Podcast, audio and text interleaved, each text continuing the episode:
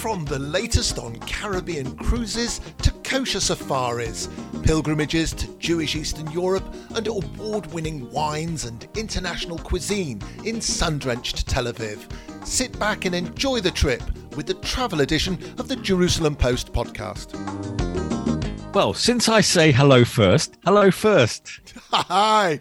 You're looking a little hairy. Getting my beard ready, as you are, for our next adventure. We've decided to grow beards because we looked at the temperature where we're going next weekend, and the daytime high is minus nine. That's in Celsius. What is it in Fahrenheit, oh clever one? I think it's about fourteen. And that's daytime high. Yes, and the evenings are going to be minus Fahrenheit. I think about minus six. Good Lord. Okay, that it was going to be minus nineteen. Have you ever been skiing? I went dry slope skiing many years ago, which is a thing. It's this sort of material which is like a crisscross of toothbrush. And when you land on it, because you're not wearing gloves because you're not in freezing conditions, you burn your hands like a carpet burn. So that's the only skiing I've ever done, and it hurt. I can't walk in a straight line, so put me at an angle and put me on two sticks. There is no chance I will come out with my limbs intact. So this mystery location that we're not going to actually reveal till we've been there, also, hopefully, because COVID isn't going to intervene and jinx this. But are we going to be skiing? I don't think we are. I've seen they've got ski lifts there. It's one of the world's longest ski slopes. And it's not somewhere that you would expect. But we are going out onto a frozen lake where we will be... I don't want to reveal. Mark and I are very excited because it's got to be oh, at least two months since our last trip. And the trouble with, with travelling for, I, w- I would love to say for a living, but in our case, travelling for a hobby, is once you get a taste of it, you just want more. And on that note, Mark, where are we headed in today's podcast? Well, we're going to start in Africa, but North Africa. I don't think we've been there yet, have we? To North Africa, no. Going to a small island in the middle of the Mediterranean. Yep, we're going to be heading to Djerba and then the Windy City, which brings us on to our quiz questions. Question number one. Star Wars was mainly filmed in Tunisia, but whose home was filmed on the island of Djerba? That's a great question. And for those of you who don't know where the Windy City is, question number two. Chicago is known as the Windy City, but what is the coldest wind chill factor on record in the Windy City? The answers at the end of the pod.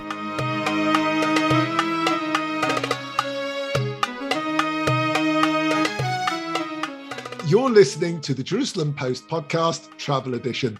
And Mark, who is definitely inebriated, has something of the giggles. We're not in the same room. He's in his house and I'm in mine. But I'm looking at him over our video connection and he is killing himself laughing. Yeah, sorry, I, I misheard what you said. I thought the first article was about gerbils, but yeah, it's about absolutely. Djerba. So let's be serious and talk about Djerba. Djerba is a very interesting island off the coast of Tunisia, where I happened to go for my honeymoon. Where did you go for your honeymoon, David? Well, we kind of honeymooned a lot later than our wedding, but we ended up, thanks to my brother-in-law's uh, very generous gift, we ended up in Le Chateau Frontenac in Quebec City, which is a wonderful, wonderful hotel. Oh, sounds lovely. Anyway, Djerba in Tunisia. Djerba has actually always fascinated me from the first time that I heard about it, mainly because of the Jewish community, which has been there. Well, I don't think, I don't even know if there's a record as to how old the community is there. So whenever I tell people that I went to Tunisia on my honeymoon, the first thing they ask is, did you go to Djerba? And unfortunately we didn't, but I'd love to find out more about it.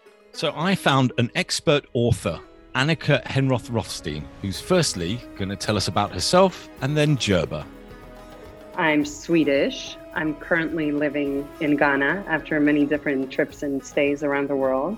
I am a political consultant, author, and journalist. You're Swedish, you live in Ghana, so we've got you here to talk about Djerba in Tunisia. Makes all the sense. You, you should definitely write a book about this sort of thing. Oh, should I now? Well, as it happens, et cetera. Plug, plug, plug. I have. Do you want to tell us a little bit about that book? It's called Exiles. Uh, portraits of the Jewish diaspora, and it's exactly that. It's portraits of twelve countries around the more colorful areas I spent two years traveling around the world, hanging out with Jews, talking to them, and learning about our fantastic Jewish world. It's their stories. The first chapter of the book is Djerba, and Djerba is in Tunisia, where I went on my honeymoon. I didn't go to Djerba, but I went to Tunisia. How do listeners get to Djerba? Most Israelis cannot actually go to Tunisia, but they can go to Djerba. So there is an exemption there. So you can get to Djerba. I got there via Paris. I think that's the easiest way. You fly there, fully functioning airport. It's a little island off the coast of Tunisia. It's easy enough. I think it's like two or three flights a week or something like that, at least from Paris. Tell us a couple of interesting stories about your time within the Djerba community. The first thing I did was I got a hotel and I walked across the street and I saw a jeweler and I thought, why not go in and chat a little bit? And it says Shimon on the top of the store. So I said, hmm, I feel like I might be lucky here. And I think twenty minutes after that, I was invited to his and his extended family's house for Shabbos. And I ended up moving in with them because that's how it goes. It's an extremely traditional community. You know, I describe it as the shtetl, and I do that in the most positive sense of the word in the book because they are closed off from the rest of the world, but then they enter into sort of the coexistence to work, and then they go back into the shtetl at night. So it's a very traditional, very old school community, and the girls and boys live on different floors in the house. So the siblings, like the boys live upstairs and the girls live downstairs. So I just moved in with one of the families there, and it helped me really immerse myself in the experience. I went there during Hanukkah. I was actually also writing a story on that for J-Post, the Hanukkah experience there. And it was magical because a big part of being there is that you feel like you're being transported back in time because it's not your everyday touristy place. It feels like a thousand and one nights in a way because you have those old winding streets and a lot of market people. There's plenty of kosher food. You're, you're actually answering all of our questions in one go, which is fantastic. That's how I roll, yeah. Swedish efficiency. So if I was there as a tourist, could I take a walking tour? Is the synagogue open for, for tourists to see? Yes and no. Like walking tour, it's like it's not like going to Hungary or something like that where it's a historical, you know, mostly historical community and you do the traditional tours. My recommendation would be if you go there and you're a Jew, first of all, go to shul. You know, you can go to the synagogue. The synagogues are open. That one of the fascinating things is in this island, and you know, it's, I say this, it's it's two streets, you know, the main city is two streets. And during prayer time for both Muslims and Jews, everybody closes up shop and just goes to pray. There are no Chiloni people in Djerba. No secular people. No secular people on the island. So it means that when it's time to pray, it's time to pray. So then you can kind of follow the herd. It's a little bit more difficult. I mean, we've found a way around it. If you're a woman, it, you can't just walk in. You know, it's not necessarily always, a, a, you know, a natural place for women to be in every single synagogue. But it's the smartest thing to do is just immerse yourself. And there's your walking tour. To get back to what you, you asked for stories, you know, what I learned was, A, how incredibly traditional it is. I felt like I was able to peek, you know, at a world that I would probably never see again. And also that the influence of Arab culture is very strong. So you see uh, an incredibly Orthodox community that has a lot of Arab culture in it. After shul and before Shabbos dinner, all the girls kind of go walking up and down the street in the on the main street in the Jewish part, in the shtetl, and all the men stand by the side up against the wall. And we don't look each other in the eye, but it's clearly, you know, everybody's wearing their Shabbos best. You know, all the ladies are looking amazing. And this is a chance for unmarried women to kind of, you know, show themselves. The most surprising thing of all was I was walking next to one of the sisters who I didn't know was newly engaged. And she kind of nudges me a little bit and says, oh, don't look now, but there to the right is my fiance. I said, oh, should we go over and say hi? And she says, no, no, no, no. After we were engaged, we don't speak until the chuppah. And I said, you live in this tiny little one quarter city. And I said, how? How does that even work and why? And she says, well, you know, one glance and then you have a pregnant bride under the chuppah. So we don't want to risk anything. So it was the extreme version of it could lead to mixed dancing, you know. So so I, it was fascinating. I hope the engagements aren't too long. It be quiet. um, so it's it was amazing, yeah.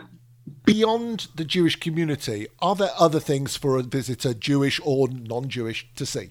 Well, yes, if you are like me, which I would say is a kind of typical female tourist anywhere, if you like buying beautiful things, you know, Djerba is your your place. I think I had, what, three thousand dollars on me for everything, for the trip and everything. I couldn't, I couldn't spend it. It's still cheap. It's one of the few places in the world where you can stay for a long time and it's still really cheap. The pottery, you know, various artisan handicrafts. It's some of the most amazing, beautiful things I've ever seen in my life. Leatherwork, of course, jewelry. I have more jewelry than I dare say after this. But it's, and it's a beautiful island. I mean, it's also known as a beautiful tourist island for Tunisians as well because of the beaches, because it's relatively untouched still. So yes, it's it's simple.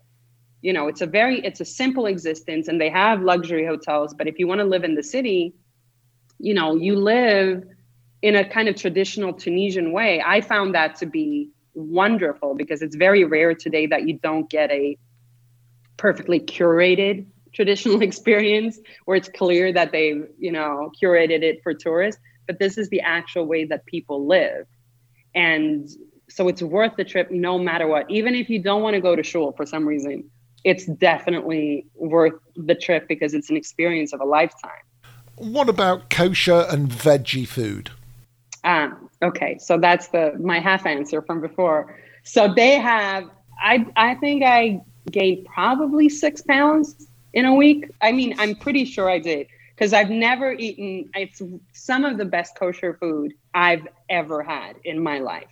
Because of course it's Tunisian, so it's incredibly tasty. And they have, you know, a lot of traditional like brick. They have, you know, fried dough with egg inside of it, kind of like, you know, the Georgian dish. It's spicy, it's amazing.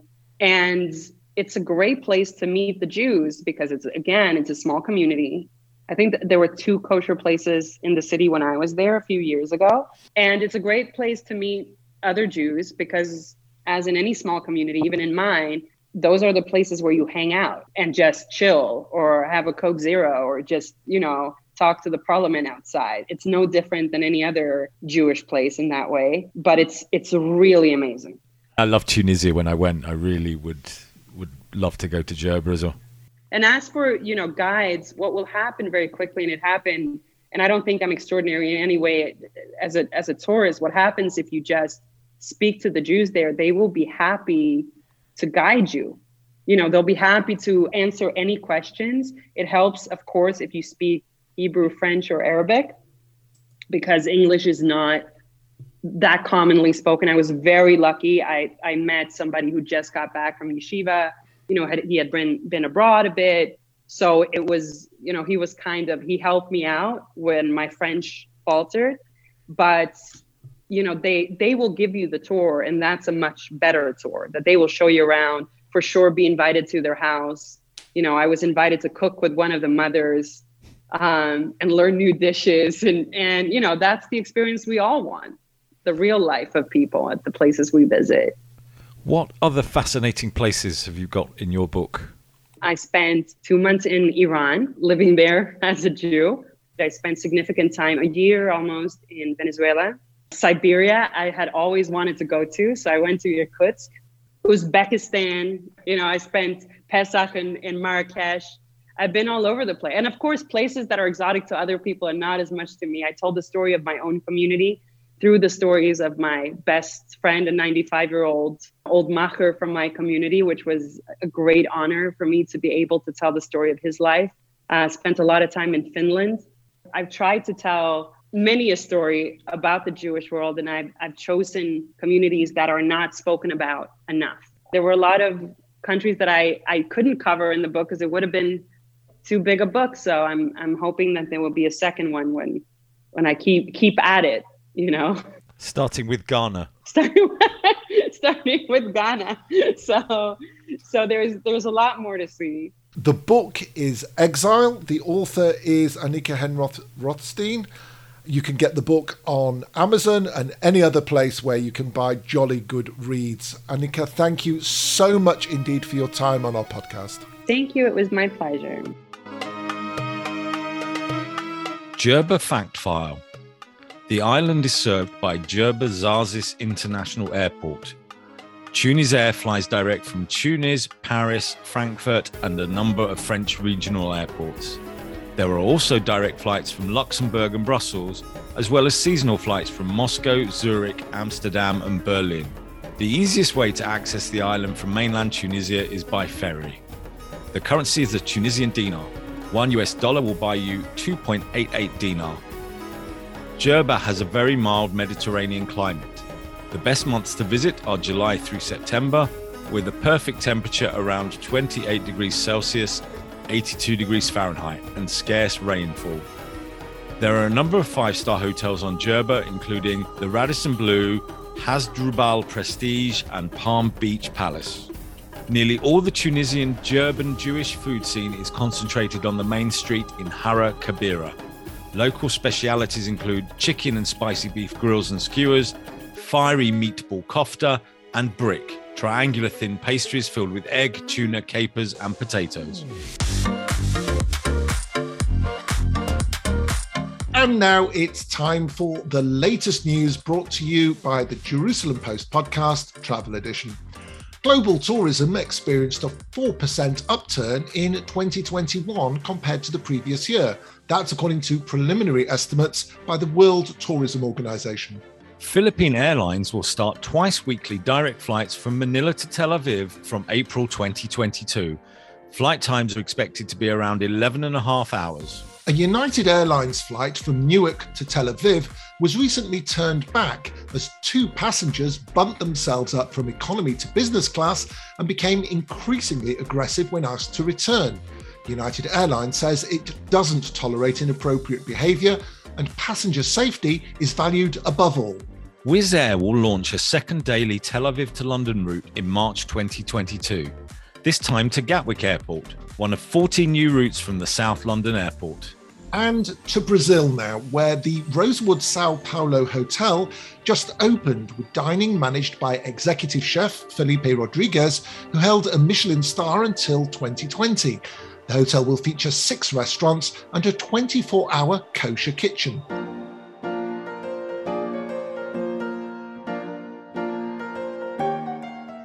Bulls, bears, black hawks, white sox. You're listening to Wildlife on the B B C with Mark Gordon. Well, after gerbils, I thought we'd go with Chicago, Chicago. So we are headed stateside, as we said, right at the start to the Windy City, to Chicago, home of some amazing jazz. It's also the home of Doctor Ed Mazur from the leadership of the Chicago Jewish Historical Society.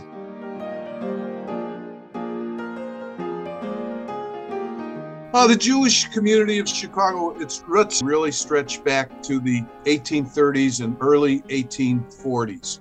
The first synagogue in Chicago was established in the mid eighteen forties, and it was called Kehilath Anshe Mariah, the Congregation of the Men of the West. And in the eighteen forties, where Chicago is, right now we're in the center of the United States, that was pretty much, could be considered the West in some quarters. It was established by Jews who came from various parts of Germany. Now, that first Jewish community was located right in the center of downtown or central business district Chicago at Lake and Wells Street. And the synagogue was located above the uh, dry goods store of two Jewish merchants. Within a few years, there were differences of opinion within the congregation about religious practices, if wearing a straw hat was acceptable in an Orthodox setting, as opposed to a more formal black hat, for example. Kehilath Anshe Mariah soon morphed into several other congregations. Probably the most prominent would be Chicago Sinai Congregation, which is a Reformed congregation located in the Gold Coast area of Chicago. This group that numbered maybe twenty-five, thirty thousand over the next forty years will be overwhelmed by Jews from Central and Eastern Europe. Divisions between the two communities were so defined that we had two charitable organizations for many years, one catering to East Europeans and one catering to others. Eventually in the nineteen twenties, uh, largely under the leadership of the late Julius Rosenwald, the man responsible for putting the Sears Roebuck Corporation onto everybody's mind and the kitchen table with the catalogs and so on, these formed one and were united. Today, there are about three hundred thirty thousand Jews who live inside the city of Chicago. Would it be easy for, if I was visiting Chicago today to see some of these old Jewish sites? What is still around from the mid-nineteenth century? I would recommend that if you were, when you come to Chicago, that you make it a, your business to go to the Chicago Loop Synagogue, uh, right in downtown Chicago. It has magnificent stained glass windows. I would ask you to go to the um, Kehilath Anshe Mariah Isaiah Israel congregation in Hyde Park. Um, it's an architectural treasure designed in a kind of Moorish style of architecture. Then I would ask you to go up to the suburbs of Chicago, north suburb called Glencoe, Illinois, and visit the North Shore congregation designed by a very famous architect, Minoru Yamasaki. I would ask you to um, visit the North Lawndale community, Roosevelt Road, Independence Boulevard. And there you would find a number of currently black churches that were very imposing Jewish synagogues. One that I call the Romanian Synagogue of Chicago, KINS Synagogue of Chicago. These are all black churches today. And I would recommend that uh, you go into those areas with a guide, like any other inner city area. They're perfectly safe for the most part, but you have to be aware of your surroundings.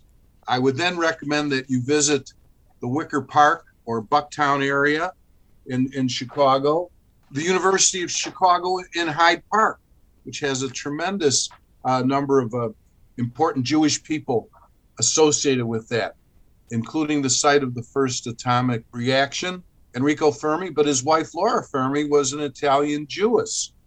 West Rogers Park. You should walk Devon Avenue from Western to Kedzie Avenue. And then along California between Devon and oh, Toohey Avenues, it's about a half mile, mile walk. We call that the Rue de Pays because there are a number of Jewish uh, synagogues and other institutions in that uh, vicinity. We also have several cemeteries that have important meaning to um, Chicago Jewry. The Waldheim Cemetery, the Oakwood Cemetery, the Graceland Cemetery, our Millennium Park in Chicago, where you would find the Pritzker Music Pavilion. Pritzker family, they own the Hyatt Hotel chain. The current governor of Illinois is Governor uh, Pritzker. His sister Penelope was Secretary of the Treasury for President Obama. You would find the Bean or Cloud Gate designed by Anish Kapoor. His family is of Jewish heritage. And the Crown Fountains, all in our Millennium Park. The Henry Crown family, one of the major figures in General Dynamics. At one time, they owned the Empire State Building. So there's an awful, awful lot to ju- do in Chicago. David and I love to go eating and cooking our way around the world. Are there some good traditional Jewish-style restaurants to visit in Chicago while we're visiting all these other sites? Yes, you'd have to come to my house, and my wife would have to put you, cook you up a very traditional meal. For people who are observant, in downtown Chicago, central area, we don't have a viable kosher restaurant. But when you get out to uh, neighborhoods like West Rogers Park, Skokie, and other areas in the north suburbs, there are some very, very good restaurants. There's one called Shallots, which I highly recommend. There is a uh, restaurant called Avita's Argentinian Steakhouse, mm. about sixty-three hundred North on Lincoln Avenue, which is very popular. We have two restaurants in our Newtown area, popular with Jewish people, called Milts for the Perplexed. Uh, there's the Bagel Restaurant. We have a number of dairy restaurants in Chicago. There are a number of other restaurants, a number of uh, pizza restaurants. We have several grills that serve Middle Eastern food, and there's an excellent sushi restaurant called Hamachi in West Rogers Park. So we have quite a few places. You won't starve in Chicago, as long as you two gentlemen have a credit card. Believe me, you're in good shape. You're in good shape. How can anybody listening to this find out more about the Chicago Jewish Historical Society? Well, we have a website, Chicago Jewish History dot org. They could email me, E M A Z U R five three one at A O L dot com. I'd be glad to uh, respond. Doctor Ed Mazur, thank you for sharing. We only heard a tip of a very, very large iceberg of information. Thank you for your time, and also for the two of us who have been watching you throughout this interview. Thank you for having a wonderful collection of locomotives and other trains in the background while we've been talking to you. Thank you. Thank you. I even have two hornbeats, so you fellas from the U K should be familiar with that.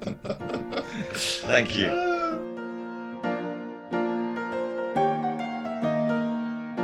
Chicago Fact File. Chicago has two large airports, O'Hare International and Midway International. O'Hare is one of the busiest airports in the United States. Most North American airlines and the major European and Asian airlines offer direct flights to O'Hare. Southwest Airlines is the main carrier at Midway.